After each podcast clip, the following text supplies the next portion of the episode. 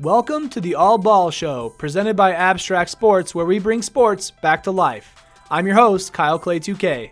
In the All Ball Show, we focus on basketball only content. And to tip things off, I'm covering every single team in the NBA from worst to best in each conference. I'm going to look at their rosters and discuss how I think they're going to perform this upcoming season. Next on the docket is number four team out of the Western Conference last year, the Oklahoma City Thunder.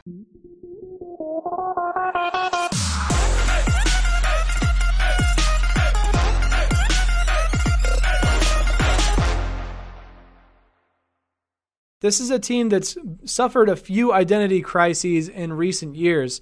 Uh, they had James Harden, Russell Westbrook, and Kevin Durant on their team at one time, all three of whom are now MVPs. And James Harden left, he went to the Houston Rockets. Kevin Durant left, obviously, a couple years back, went to the Golden State Warriors to compete with one of their competitors uh, to win titles. In recent times, they pulled on Paul George and Carmelo Anthony to try and form another big three to try and take on these giants in the Western Conference. But if you ask me, I don't think that helped at all. I also didn't think it hurt. And so basically, what I'm saying there is you have three guys who want to shoot the ball all the time they're all pretty good guys. I would say Carmelo Anthony is probably one of the most overrated players, and that's just me. If you disagree with me, please let me know in the comments. I'd love to have a discussion with you. Uh, I just think that he's such a high volume shooter who doesn't shoot efficiently enough.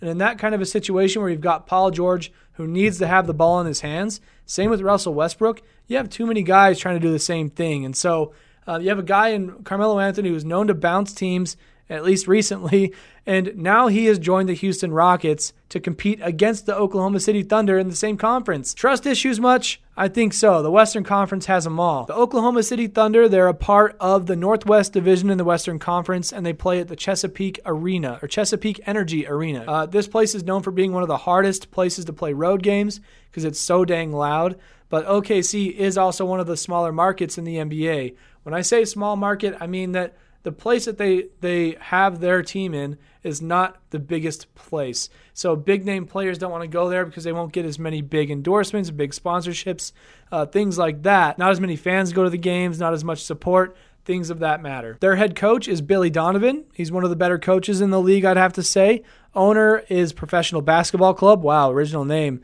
uh, also known as Clay Bennett. He's the chairman. And did you know the Oklahoma City Thunder have the fourth highest all time NBA regular season win loss record percentage of 54%? Among all current NBA teams. Wow, that's pretty neat. The Thunder are the third of the three teams to be in a three way tiebreaker for a spot in the Western Conference playoff bracket. They ended up being the top seed out of that three way tiebreaker between the Jazz, Pelicans, and themselves. Uh, they had a 48 and 34 record, just like the other two. 28 and 24 in conference, 27 and 14 at home, 21 and 20 on the road. Now these guys did manage to make it to the playoffs, but because of just chemistry issues and not being able to click at the right time, they were bounced pretty early in the playoffs, earlier than I think most people wanted them to be. Uh, especially being a number four seed. They took on the number five seed in the Utah Jazz, and the OKC Thunder had home court advantage. You know, and as as I just got done saying, they have one of the best home court advantages in the league, and they still lost a game at home in their first two games. Uh, so OKC took game one, Jazz took game two, three, and four.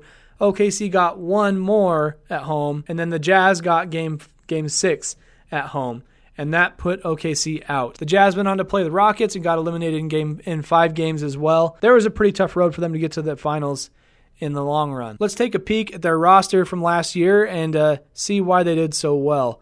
They had 17 players on their team throughout the entire year. It's a pretty good number, led by Russell Westbrook at 25.4 points a game, Paul George at 21.9, Anthony at 16.2, Steven Adams 13.9, and Corey Brewer at 10.1. Uh, so five guys at the top, averaging double digit numbers in points. But then you have Russell Westbrook, who had a double double last year, 10.3 assists per game, uh, actually, he averaged a triple double last year. I lied. 25.4 points per game, 10.3 assists per game, and 10.1 rebounds per game. Shout out to Russell Westbrook, man. He is watching his stats too much. He needs to chill. But just to name off some of the other guys on their team Alex Abrines, Steven Adams, already mentioned him, Carmelo Anthony, obviously, Corey Brewer, Nick Collison, PJ Dozier, Raymond Felton, Terrence Ferguson, Paul George, Jeremy Grant, Daniel Hamilton, Josh Huestis, Dakari Johnson, Patrick Patterson, Andre Robertson, Kyle Singler, and Russell Westbrook. So, not a very deep team. All the guys at the top really did most of the work. People who were coming in for these guys were pretty much just letting the starters rest and then letting them get back out there when they had a chance. But with strong starters like that, you can imagine high numbers in the point totals. Russell Westbrook had over 2,000 points last year.